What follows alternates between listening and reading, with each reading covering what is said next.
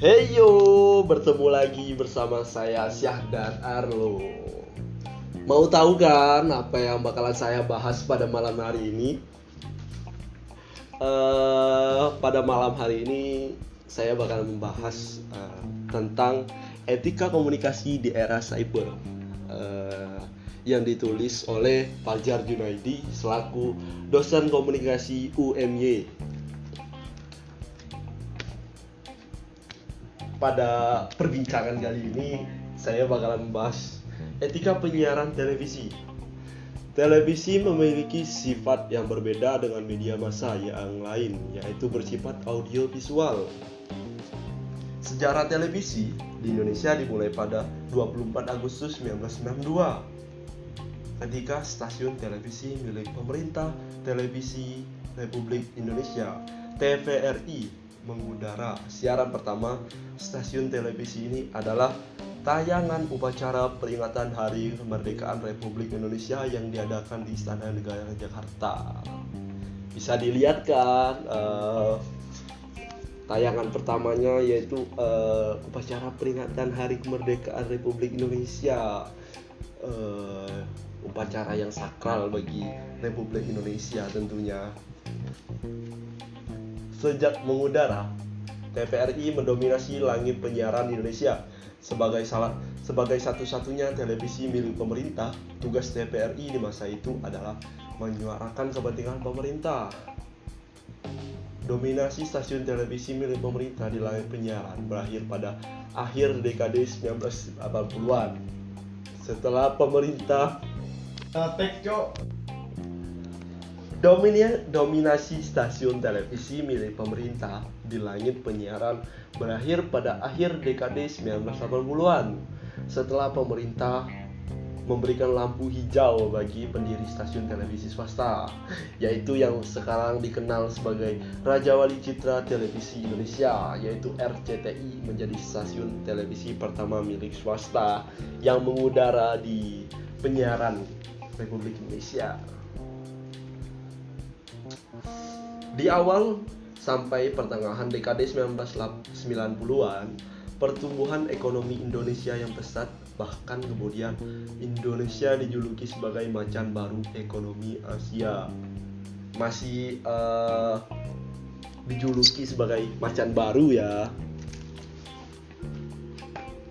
Pada masa sebelum RCTI mengudara, sebagai tambahan siaran niaga sebagai istilah yang merujuk pada tayangan iklan di TVRI telah dilarang ditayang, ditayangkan di TVRI sejak April 1980-an sebelum adanya larangan tayangan iklan TVRI memiliki program tayangan iklan berjudul Mana Suka Siaran Niaga yang ditayangkan sehari kali.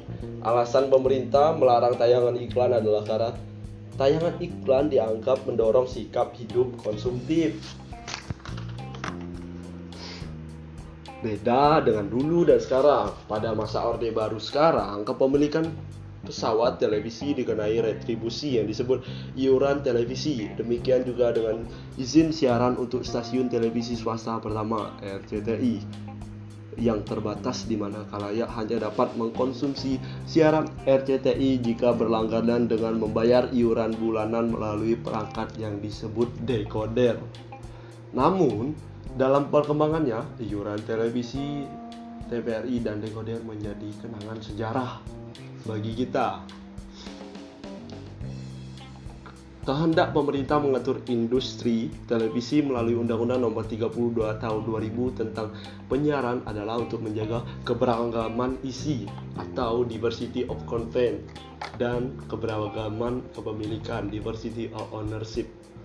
Konglomerasi media televisi yang telah mengakar sejak industri ini berkembang telah menyebabkan keberagaman keseragaman isi dan monopoli frekuensi di tangan segelintir pengusaha. Reaksi spontan atau usaha regulasi media biasanya penolakan. Banyak pertanyaan etis yang yang mengemuka. Apakah republik, apakah regulasi publik terhadap media selalu mengandung makna konotasi negatif harus diakui bahwa regulasi media dalam situasi tertentu sangat diperlukan. Yang pertama, regulasi media membantu konsumen atau pemeris, pemirsa, pembaca, dan pendengar memperoleh informasi yang sesuai dengan tuntutan kualitas tertentu. Yang kedua, di satu sisi, regulasi publik menjaga aturan pasar supaya lebih adil dalam melawan konsentrasi ekonomi pada media tertentu saja. Mau menjawab kelangkaan program atau informasi yang mendidik atau bersifat kultural atau yang diperlukan publik yang karena secara ekonomi tidak menguntungkan, tidak ada media yang tertarik memproduksinya. Yang ketiga, menjamin pluralisme yang merupakan bagian integral dari demokrasi.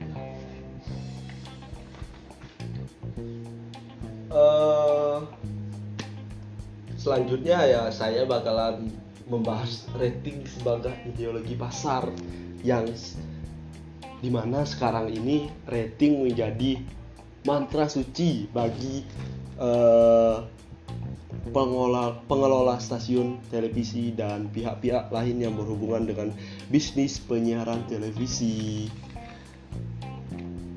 Mau tahu kan tentang rating sebagai ideologi pasar? Ya, dengarkan sampai habis ya. Di dalam stasiun televisi, berbagai unit produksi yang ada juga saling berkompetisi agar program acara yang mereka buat memiliki nilai rating yang tinggi. Jadi kompetisi forum memperbuat rating terjadi dalam dua arah. Pertama, persaingan dengan stasiun televisi lain. Kedua, bersaing dengan sama untuk unit produksi di stasiun televisi yang sama. Persaingan ini tidak lepas dari anggapan bahwa angka rating yang tinggi adalah parameter kesuksesan sebuah program acara. Alih-alih menjelaskan tentang kreativitas yang ada dalam program acara tersebut, bahkan apalagi menjelaskan tentang isi etika program acara tersebut, Sales marketing lebih memilih untuk menjelaskan tentang rating program acara yang mereka jual. Penggunaan angka rating sebagai basis penilaian keberhasilan program televisi ini terlihat dari kebijakan yang dilakukan manajemen stasiun televisi yang menentukan hidupnya hidup matinya program berdasarkan dengan angka rating. Selanjutnya, kekerasan di media, televisi, dan perlindungan kepada anak Televisi dianggap memiliki pengaruh kuat pada para penontonnya, terutama dalam hal pengaruh kekerasan terhadap penonton, terutama penonton anak-anak. Dahulu saya tidak dibatasi untuk menonton uh, berbagai tayangan di televisi. Sekedar info saja sih. Meskipun dalam proses produksinya, tayangan televisi dibuat dengan rekayasa di mata anak-anak, hal yang mereka dilihat di layar televisi menjadi nyata. Peniruan kekerasan yang mereka lakukan setelah terpapar kekerasan di layar televisi membuktikan hal ini.